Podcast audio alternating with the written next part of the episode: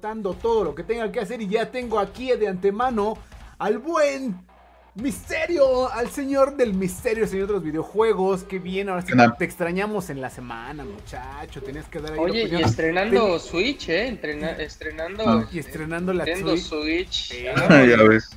Ya ves. Venga. Aprovechando el buen fin. Te extrañamos porque teníamos dudas del Newpie que jugó en la semana. ¿Hablas del Newpie, perro? Mira. Mira, el detalle de atrás, a ver si se ve. El 10. Epa, claro. ¿Pero qué dice? Nada más alcanzamos a ver el número. Ah, dale, déjame, subo la cámara. Subasa, sí, así, afuera. Está bien padre esa playera, Está bien chidita. Sí, ya. I know. Es que hoy estamos de gala, cabrón. ¿Y yo? O sea, yo creo que el único que desentona soy yo. Todos vienen, pero vestidos a la línea. Vean, el buen Benja presumiendo la mascarita de la mano de Dios. Es que está rifada. Y eso que no han visto, la que voy a sacar en un video y la que voy a sacar en los live de videojuego. Una del logo de la mano de Dios, pero en color negro y brilla en la oscuridad, compa. O sea, no, buenísimo.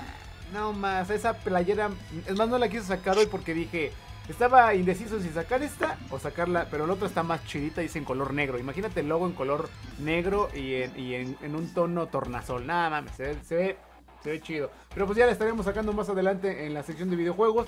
Axel, qué bueno que andas por acá, muchacho, cuéntanos, ¿cómo te fue? ¿Cómo señores, te va? ¿Cómo están, amigos míos? Un abrazo, perdón por el ruido, lo voy a... Si escuchan mucho ruido, la verdad es que tengo un par de obras aquí cerca de mí. Si hay mucho ruido, pues mejor díganme. Si no, pues voy a continuar hablando. La neta es que súper bien las playeras que traen ambos, La de Darian está bien chida y la de Benja, pues no se diga. La de Benja, presúmame la tuya, a ver.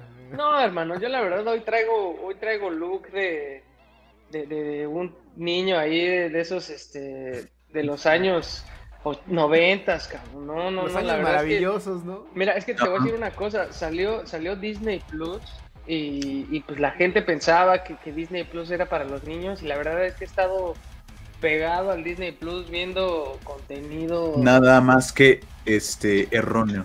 Bien. La neta, o sea, como buen chavorruco, hermano, que ya estoy chavorruqueando macizo. Ahí ando viendo las películas de antaño y debo decir, amigo, me aventé la que en el título en latín era La Pandilla, no sé si ya la vieron, de que se vuela una pelota de béisbol a una cerca y un perrote así, ¿no? Esa, y también hace rato amanecí con la del Regalo Prometido, hermano, la verdad, con el Chacho Negro, pura película de antaño bien chida. Sí, la verdad es que sí, amigos, pero en fin. Pues eso para empezar un sábado pues relajado y la verdad contento de estar con ustedes. Como dice el buen Benja, se extraña el buen Darian cuando no anda por acá. Pero pues aquí estamos. Un abrazo a todos los que nos están viendo, a Benja, al iluminado Benja, que parece un ángel, cabrón, ahí. Con un halo de luz atrás de él. Sí, y pues ya después, y después de un rato regresé aquí a la guarida secreta, ya ven. Sí. Ya andan muy gamers aquí en la mano de Dios, Benja acá con todos sus instrumentos y Darian ahí con el Switch presumiendo, pero en fin, yo la verdad es que aquí están los soy más soy más rupestre, amigo, como se los dije, si de videojuegos hablamos, a mí échenme un FIFA y ahí queda, nada más, la verdad soy un poco más rupestre en ese sentido, pero en fin. Un saludo, un abrazo muy, muy grande a Darian, a Benja, que hace estas transmisiones posibles, y a la gente que se pueda sumar, que pueda estar platicando ya con el equipo de lamanodedios.com. Y pues la verdad, comentarles de que estoy feliz porque finalmente va a empezar el torneo, después de 17 jornadas, va a empezar el torneo mexicano, después de varias fechas, finalmente va a arrancar el fútbol en México, y lo digo porque es donde medianamente la competencia crece. Hoy arranca el repechaje en la Liga MX en el torneo Guardianes 2020, y la verdad es que Pues hay una serie de partidos. Hoy hay dos juegos, van a verse las caras. Primero Santos contra Pachuca, y yo creo que el partido que está generando mucha especulación va a ser el de Chivas contra Necaxa. Uh-huh. Unas Chivas, como hemos venido diciendo, ahorita ya le pasaré la bola al buen Darian Martínez, pero unas Chivas, mi querido Benja, que la verdad están, pero para echarlas a un contenedor de basura, amigo, porque la verdad es que el equipo ahorita está, pero mal y de malas, y no solamente en el aspecto extracancha, sino ahorita acaban de haber dos bajas, ya la de Alexis Vega por el tema de la lesión en selección nacional y JJ Macías. ¿Con quién van a llegar a verse las caras ante un Necaxa que Daria nos adelantaba? Viene bien, cerró muy bien el torneo, y la neta es que me cuesta trabajo creer que las Chivas puedan hacer algo. Tendrán que sacar, pues, a las ánimas, cabrón. Van a tener que sacar al Tigre Sepúlveda, van a tener que sacar al Melón Chava Reyes, porque la verdad es que no le veo a las Chivas de dónde puedan hacerle frente a este Necaxa, y la verdad es que es muy triste ver esta situación para los aficionados del rebaño. La neta, no se esperaba, lo digo con todas sus palabras. Si hay un momento en el que las Chivas se tienen que ir, es ahora. Caer ante Necaxa, asumir el fracaso y largarse por donde vinieron, y la neta empezar a planear para el siguiente año, porque si avanzan y más adelante caen de forma estrepitosa, y si se ven las caras contra América, contra Cruz Azul, contra Pumas, y llegan a caer ahí, la neta es que se los van a linchar peor. Yo creo que si hay algún momento en el que sea menos mediático, porque el rival que tienes enfrente es el Necaxa, este es un buen momento para decir: señores, no se pudo, no la armamos, el equipo necesita reinventarse, necesita reorganizarse, y lo que resta del año va a ser para trabajar de cara al año que viene, porque este 2020 para las Chivas no fue espantoso, cabrón. Lo que le sigue, o sea, ha sido un equipo al que pocas veces, y lo digo abiertamente, y fíjate que tengo a Cruz Azul al lado, cabrón, o sea, pocas veces he visto un equipo irle tan mal en un año, o sea, pero tan mal en un año, donde les pasó pero de todo, se fueron y vinieron técnicos, se fueron y vinieron jugadores, se contagiaron de COVID, que los güeyes que se fueron de parranda, bueno, una fiesta, el rebaño sagrado. Y ahora sí, arráncate, mi querido Darian. Pues mira, un saludo primero a la banda de la mano que nos está viendo desde un principio, y pues bueno, qué decir ya sobre esto de Chivas. Yo creo que no hay más que hablar sobre este equipo que ya de plano pues ya viene, yo creo que teniendo más escándalos en esta segunda mitad del año, ¿no? O sea, si bien lo decíamos al principio con lo que pasó, más que nada, primero con lo de... ¿Quién fue el Pocho Guzmán? De lo de su antidoping. Ajá. Sí. Y después extenderse a pues todo el asunto del COVID, las parrandas y todo esto que pasan, o que sea, hasta denuncias de abuso sexual. O sea, curiosamente todos esos escándalos pasaron en esta segunda mitad del año. Entonces, yo creo que ya para Chivas el torneo prácticamente se acabó. O sea, no quisiera ser ahorita Ricardo Peláez, porque la neta todo el proyecto se le cayó. O sea, con todo esto del COVID, las parrandas, bajas de jugadores, hasta incluso creo que hasta el Pancho que armó la semana sobre la elección de Alexis Vega, y pidiendo que se inhabilitara a Nacho Rivero, jugador de Cruz Azul que lo lesionó, que supuestamente tuvo intención. Al saber el día de ayer que esta petición de suspenderlo no procedió, pues yo creo que más que nada Ricardo Peláez ha quedado pues mal parado, o sea, ha quedado como el hazmerreír de todo esto de Chivas, y yo creo que más que nada ya deberían irse de... Creo que ya no tienen nada más que pelear. Ahorita ya hoy van contra Necaxa, un equipo que pues a lo mejor muchos no tiran pues ni $1 por él, pero hay que ver, pues como decía, pues, el momento en el cual llega, o sea, cerrando bien la fase regular, 5 victorias, y pues eso que dijeron que el profe Cruz no iba a hacer nada, regresando al Necaxa y ve. Y entonces, pues ahorita voy a ver a las Chivas, pues con la verdad, digamos, puro filial en su equipo, puro reserva. O sea, yo ahorita Chivas ya se acabó. Ya deben, como dices tú, mi buen Axel, ya deben ir. Si hay una instancia a la cual deben de irse, debe ser ahorita. O sea, porque si es más adelante, pues ver ese, no sé, esperanza del aficionado de tratar de llegar pues más lejos en la liguilla y que pues ya entrando te eliminen luego, pues mejor prefiero que te eliminen en el repechaje, ¿no? Yo lo creo que es lástima más para ellos, que van a quedar fuera de la posibilidad de competir en otro campeonato, pero pues véanlo de esta manera, ¿no? O sea, yo ahorita no, yo no veo nada para Chivas para que pueda competir a Necaxa. En caso de, si llega a pasar, pues yo creo que va a ser de pura suerte, pero yo creo que ya con Chivas ya... Nada más que decir. Para tu mala suerte, o sea, pon tú que pases la aduana contra Necaxa, cabrón, pero arriba, o sea, estamos hablando de León, estamos hablando de Cruz Azul, de Pumas y de América. Equipos que la neta vienen jugando bien y que cerraron el torneo bien, pese a las polémicas, pese a los vaivenes, equipos que están jugando bien. Y en las otras llaves están equipos como Tigres, están equipos como Monterrey, que la neta, digo, por donde le veas, Chivas simplemente no cabe, güey. O sea, Chivas simplemente no cabe porque no compite, no tiene los recursos y tienen que irse, cabrón. O sea, y cuanto antes mejor. ¿Por qué? Porque pues esto les va a dar tiempo para replantear el camino, para reivindicar lo que pudieron hacer el siguiente torneo, deshacerse de la Chofis, deshacerse de varios. Y la verdad es que la lista de los que pusieron transferibles y de las bajas se queda corta, güey. O sea, se queda corta por todos los jugadores que realmente tuvieron que haber salido del club, ¿no? Entonces, vamos a... Ajá, échale. Hay que ver que ahorita Chivas, pues ya, digamos, amarró su primer refuerzo, que es el Chino Huerta. Digo, ahorita el tiempo que estuvo tanto en Mazatlán, digo que no lo hizo tan mal. Y yo creo que a lo mejor sería un buen refuerzo para Chivas, eso que terminó su préstamo con Mazatlán. Entonces vamos a ver qué tal le va el Chino Huerta. Esperemos que le vaya bien. Sí, la verdad es que, digo, mira, ya a estas alturas, o sea, como directivo de Chivas ya ni siquiera estarías apostando por sumar a un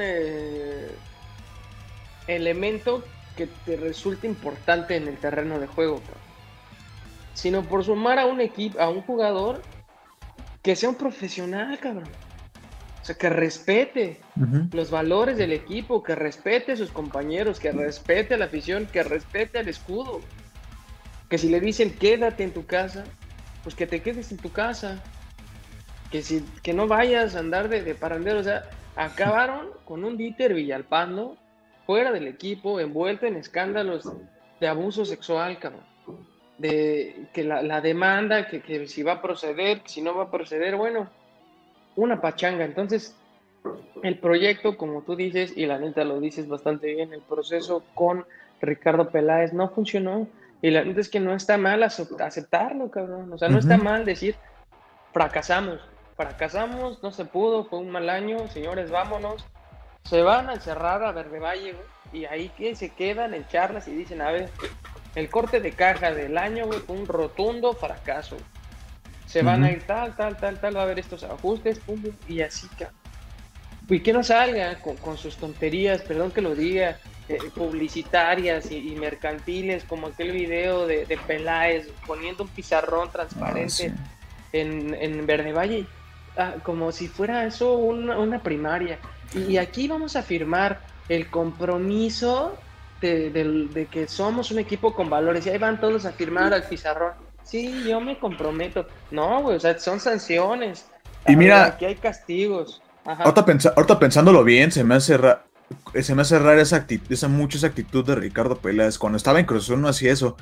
Ahora que lo veo en Chivas, y lo veo bastante bien, hay que ver que los mismos jugadores fueron los que obligaron a Ricardo Peláez como que comportarse de esa manera, pues digamos, medio infantil, o sea, muy que se queja de todo.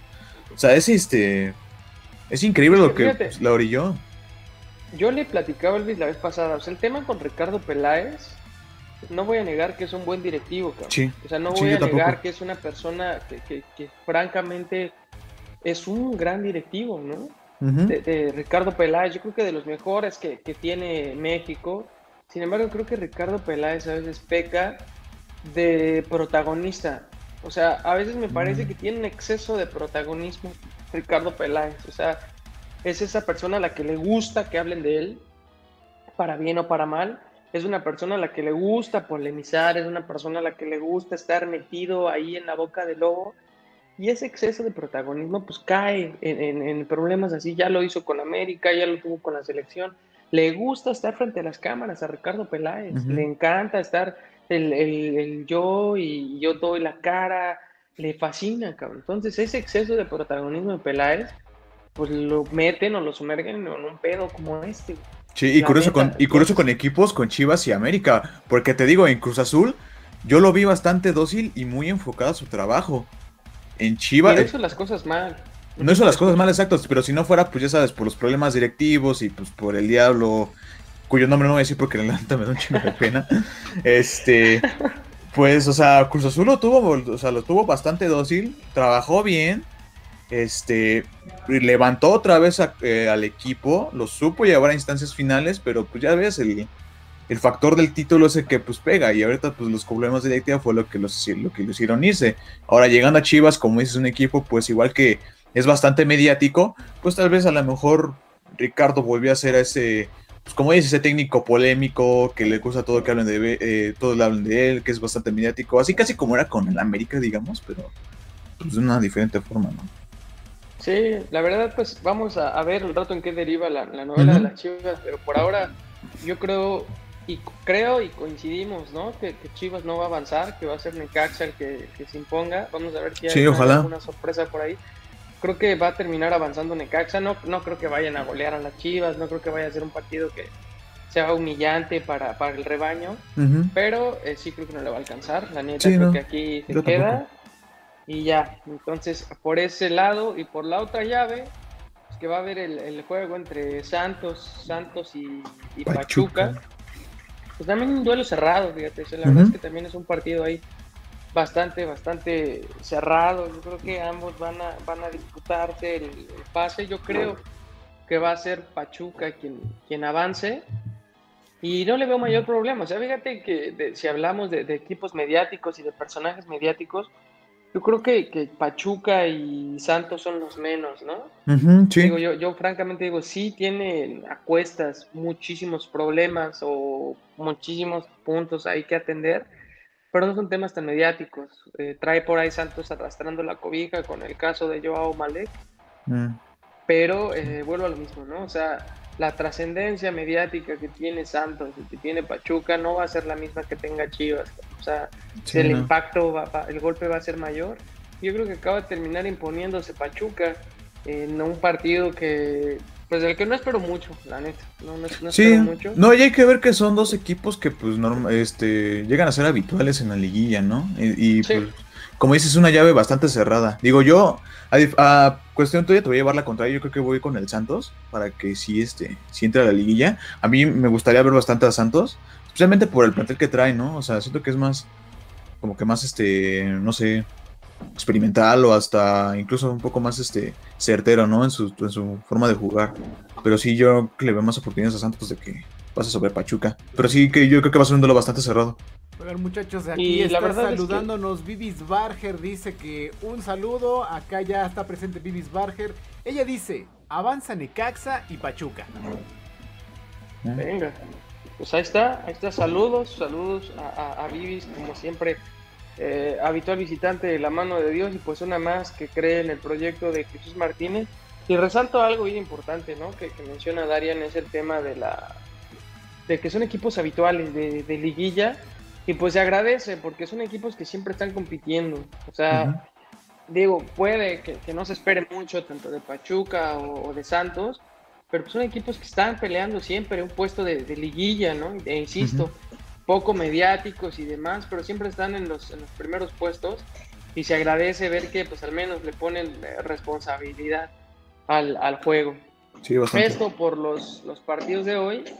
Porque mañana me parece que vamos a tener a los regios, y mañana van a estar los dos. los dos, por un lado Tigres y Toluca y por el otro Monterrey y Puebla. Creo que van a avanzar en ambas llaves.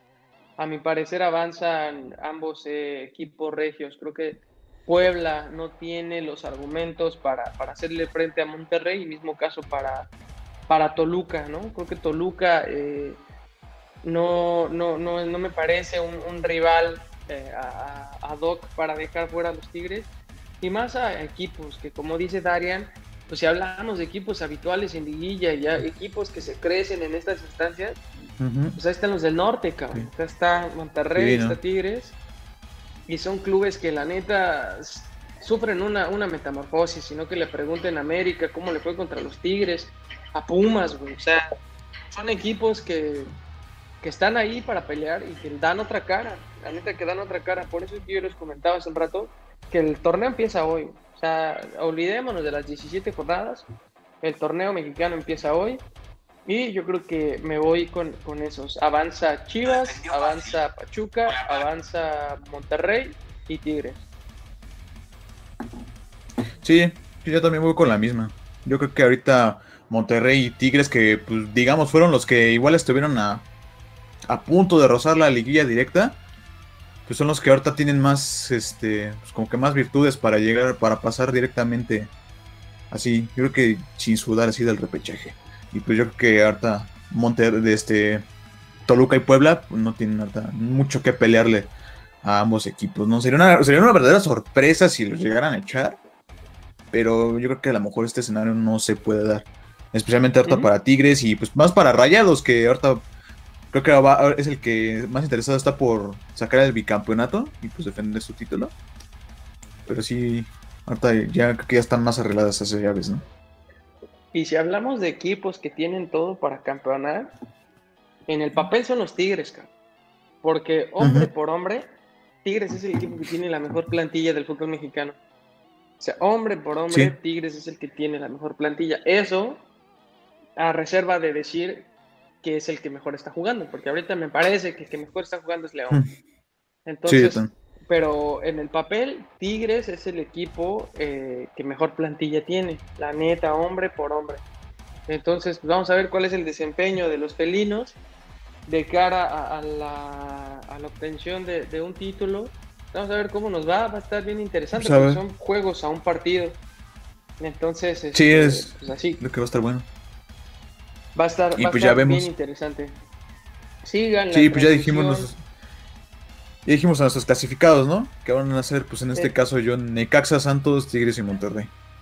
Exacto, igual por mi lado, Necaxa, Pachuca, Tigres y Monterrey. Pues ahí está, sigan los ecos de las batallas a través de lamanodedios.com. Vamos a estarles llevando toda la información de lo que ocurra en este repechaje, tanto hoy como el día de mañana. Y seguramente ya el miércoles ya estaremos hablando de lo que pueda ser la fase definitiva en zona de liguilla, y también estar hablando de lo que pues nos pudo haber dejado el repechaje. Chivas, aquí abro la pregunta para quienes nos ven, ¿será capaz Chivas de avanzar? Pues ahí les dejamos la pregunta. Me parece que es un tema en el que Darian y yo discutimos mucho, y aunque coincidimos que el equipo no va a hacer mucho, bueno, pues si ustedes tienen otra opinión, dejen ahí sus comentarios. Y pues bueno, no sé si no tienen algo más que comentar en torno al repechaje, mi buen Darian. Pues nada más déjame hacer un repaso en los horarios de los partidos. Hoy va a ser el primer duelo, va a ser Santos contra Pachuca. Ese va a ser a las 7 a través de Fox Sports, 7 de la noche. Y después viene el duelo entre Chivas y Necaxa a las 9:10 de la noche. La transmisión será por TUDN, TV Azteca y Chivas TV. La reclasificación del día de mañana va a ser con Tigres y Toluca a las 7 de la noche en TUDN, y la llave final a través de Fox Sports entre Monterrey y Puebla a las 9:10 de la noche. Pues ahí están los horarios, sigan también todas las reacciones en torno a ambos juegos a través de lamanodedios.com.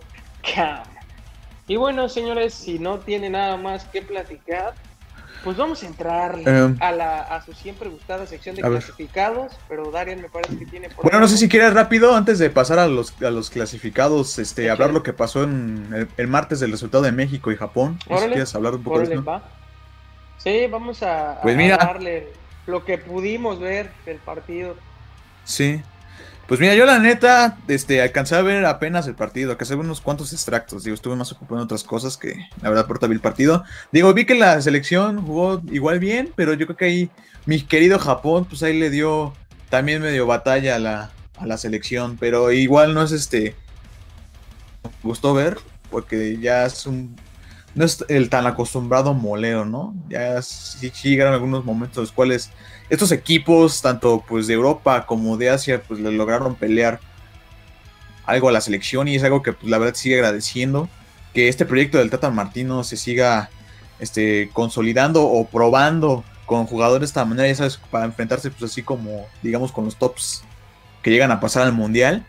Pero sí, la verdad, yo creo que fue un buen encuentro y un juego y un partido bastante pues, bien ganado, ¿no? Se puede decir.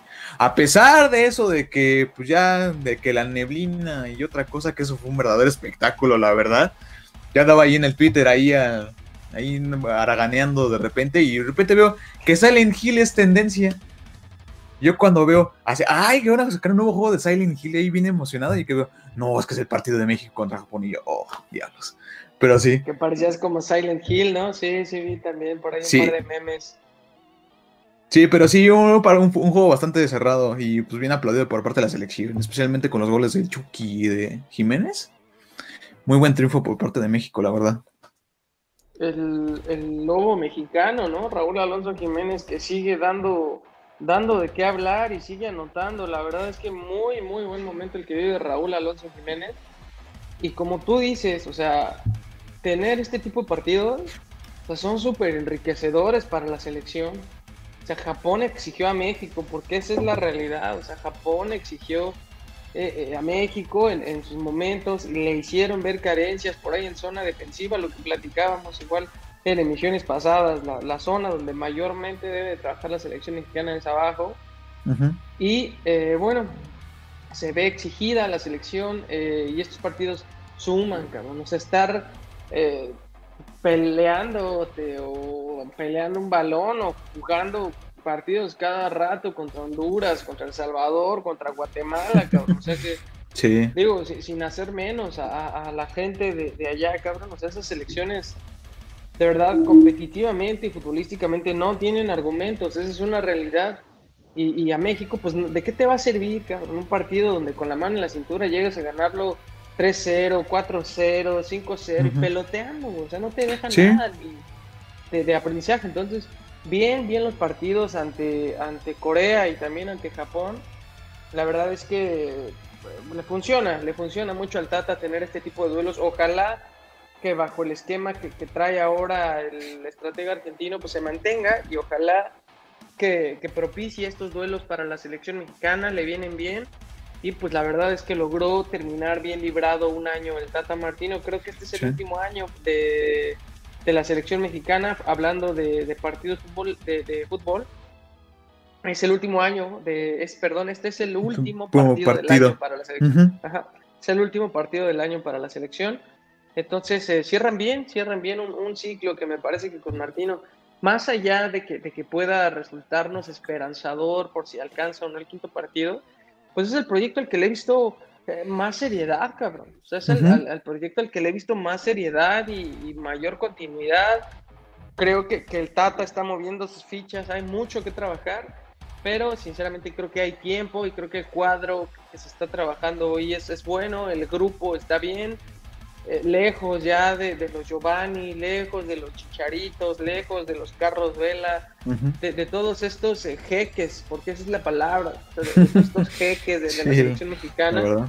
Por ahí también Ochoa, ¿no? Que sigue levantando la mano, que sigue los intocables de la selección mexicana, pero pues demostrando que tiene nivel Ochoa todavía, pese a lo que puede estar pasando con él en la América. Creo que Ochoa es un portero que se crece con la selección. Sí, es habitual, exactamente, que me ganaste el comentario, es lo habitual de él, o sea, ver su momento en el América y ve las cosas que hace con la selección, porque si hubo un momento en el cual también vi que estuvo sin tendencia, fue esa parada, creo que de tiro libre, que le hizo a un jugador de Japón.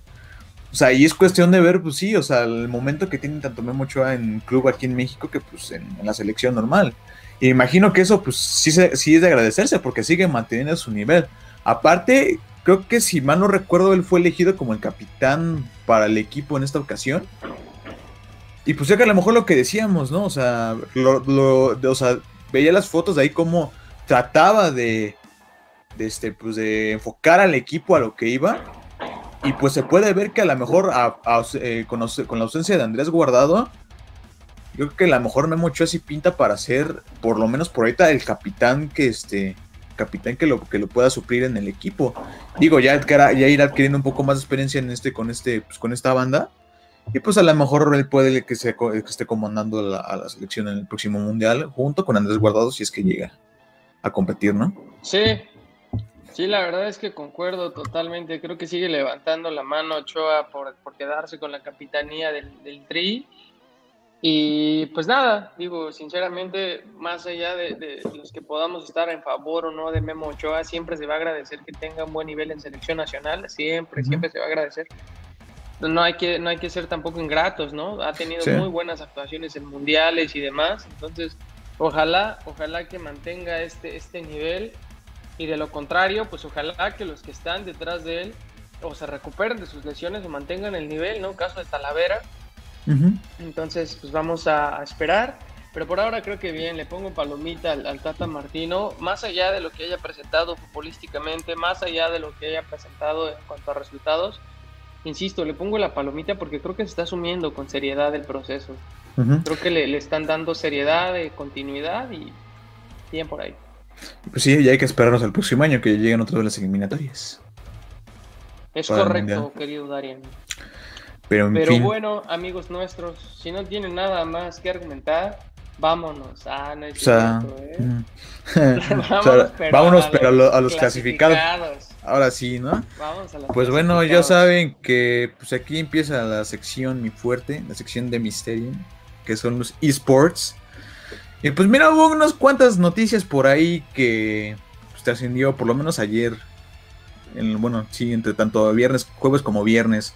Digamos ayer que viernes pues se dio a conocer que un equipo de Estados Unidos de League of Legends fichó a un jugador perteneciente al equipo de Rainbow Seven de aquí de México, igual de League of Legends, que de hecho fue al mundial. Y pues que responde al alias, se puede decir, de José de Odo. Se llama el equipo que fichó este equipo norteamericano de FlyQuest. Y pues sin duda trascendió bastante porque es uno de los jugadores, digamos, top de la liga. A pesar, fue uno de los jugadores que comandó al equipo de Rainbow Seven. Pues en el último torneo de la liga latinoamericana fue el artífice detrás del campeonato de Rainbow Seven. Y pues te digo, fue el que estuvo comandando el equipo durante el mundial. Y pues ahorita que se vaya ya hacia un cuadro norteamericano, pues es una buena noticia, no solo para la escuadra de Rainbow, sino también para pues, lo que es su país local, bueno, su país de nacimiento, que es Argentina, porque se ha considerado ahorita con este anuncio como el primer jugador argentino que llega a una liga top dentro del circuito de League of Legends, que es pues en este caso Estados Unidos. Y pues sin duda, pues la verdad me siento gusto, digo, a pesar de que pues, es argentino, no es mexicano, pero digamos, adquirir el cariño, ¿no? de México, si se puede decir. Pues sin duda es una gran noticia para él, porque pues se ve de cierta forma como, pues a pesar de ser de Latinoamérica, una región no tan así tan top en League of Legends, se puede avanzar y se puede llegar pues, a un plano muy grande como es este tipo de ligas de Estados Unidos, Europa, etcétera, ¿no? Y pues la verdad una gran noticia para él y esperamos que le vaya bastante bien. Lo hizo en su tiempo con Rainbow Seven, lo hizo genial y pues esperamos que ahorita en esta aventura con FlyQuest de Norteamérica pues alcance otro mundial de League of Legends para el próximo 2021. Y pues genial, ¿no? Esperamos que le vaya bien a el buen José de Odo, su alias. Y por último pues que ya salieron nominados en el ámbito de los eSports para esta premiación medio rara que se llaman los Game Awards 2020. Venga.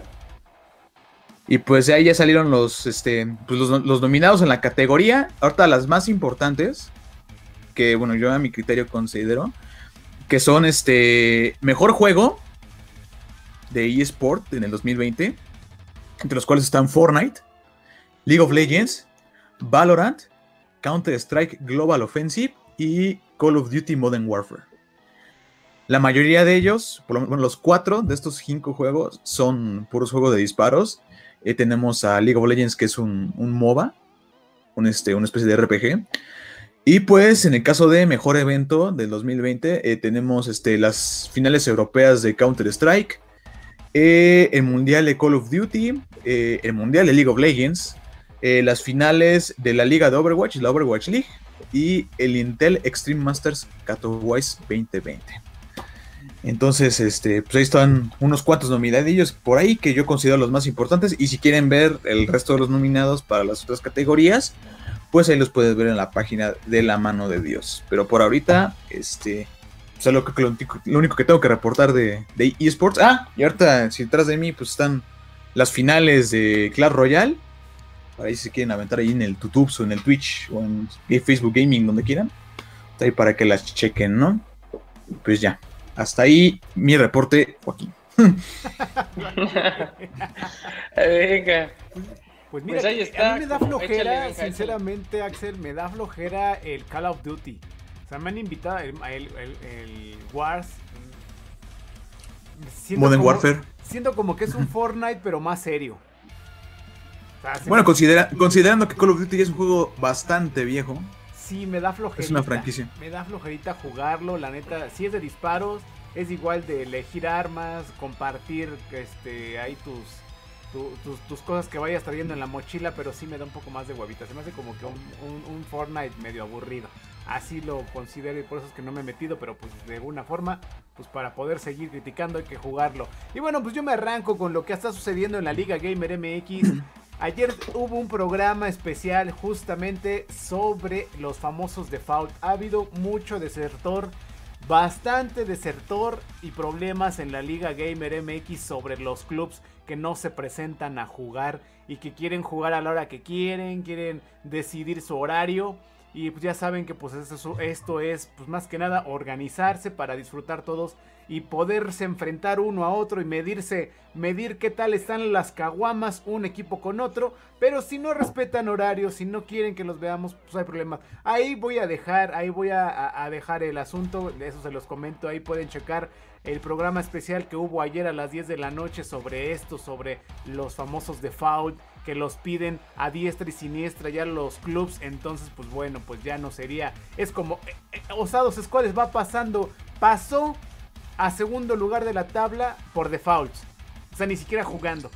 Entonces pues bueno, ya no se habla de competitividad, ya no se habla de enfrentamientos, ni de saber qué nivel traes de juego en FIFA y ahora o con FIFA 21. Eso es lo que sucede acá en la Liga Gamer. Pues ya dijimos que la tabla va liderando Holistic, el búho de México, seguido de Osado Squad, ¿no? De los famosos Os, que de veras que están pasando y aparte están haciendo buena chamba, todos sus partidos los han ganado afortunadamente.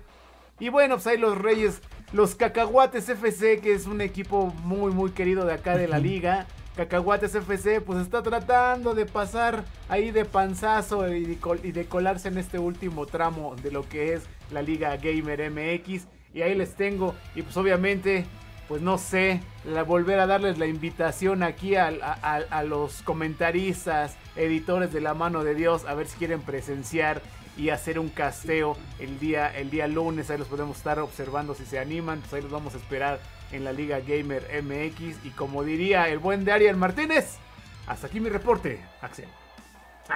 Venga, ahí queda, pues sí, la verdad es que el tema con lo que mencionas del casteo, sí, vamos a estar ahí presentes el lunes. Vamos a definir algunos detalles, pero todo parece indicar que nos estaremos escuchando y viendo el próximo lunes. La verdad es que le dije que sí a esta propuesta que me lanzó Benja para incursionar en el tema ahí de la Liga Gamer y de los eSports y demás. Me va a poner más al tanto, pero sí, por supuesto que que le atoro y seguramente el lunes ya nos estaremos escuchando. A ver qué tal nos va. Curiosamente, ahorita que dijiste el problema de lo que pasa en la Liga Gamer, me quedé así como, ¿es la Liga Gamer o es la Liga del Balompié Mexicano? Porque la neta, ahorita con esto también que están abandonando equipos y esa madre, pues güey. Justamente, sí, todos esos comentarios se dieron el día de ayer a las 10 de la noche, inclusive ahí también estuvieron en el chat algunos equipos ofreciendo queja y ofreciendo duda y haciendo preguntas. Y bueno, pues nada más todo se resuelve leyendo el reglamento. Nada más se resuelve, pero no lo leen. Entonces, bueno, pues también es una bronca. Nos tomamos el tiempo para hacer un reglamento y nadie lo lee. Ahora entiendo lo que sentían mis maestros cuando te dejaban las lecturas. Ah, ahora sí, ¿verdad? Correcto, amigo. Pero pues ya, en el caso de casteo, pues yo creo que te paso el casteo por ahorita. Yo no soy de narrar FIFA. Tal vez si tienen juegos de peleas o un Halo, un Gears of War, ahí te la acepto. Va, ahí te vamos a estar invitando. Bueno, sobre todo hay otra cosa bien importante. La mano de Dios está a punto de abrirse a su canal de Twitch y también de estar habilitando el Facebook Gaming. Aquí en ayuda con mi buen señor Misterio. Acá nos va a estar echando la mano, si no es que él es el que va a estar partiendo el queso en esta primera edición. A ver qué tal nos va. Ya faltan pocos días para arrancar con Facebook Gaming, la mano de Dios, y Twitch de la mano de Dios. Y también les recuerdo que todos estos podcasts, todas estas pláticas, todas estas charlas ya pueden, ahora sí que pueden repetirlas y llevarlas en su celular en Spotify.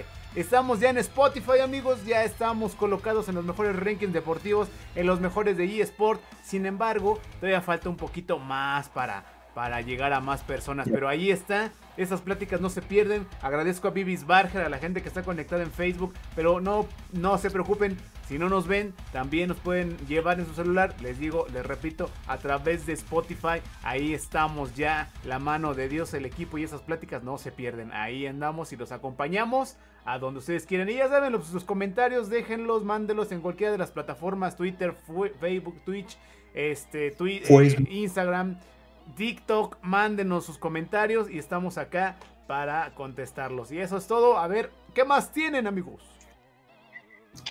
Pues no sé, básicamente ya todo se ha dicho. Yo nada más quiero pues subrayar algo que ya se supo a lo largo de la semana, y es que los Pumas ratificaron a su actual estratega Andrés Lillini. Le extendieron un contrato ya por 2 años, ya reconociéndolo, ya no como un técnico interino, sino ya como el estratega de los Pumas.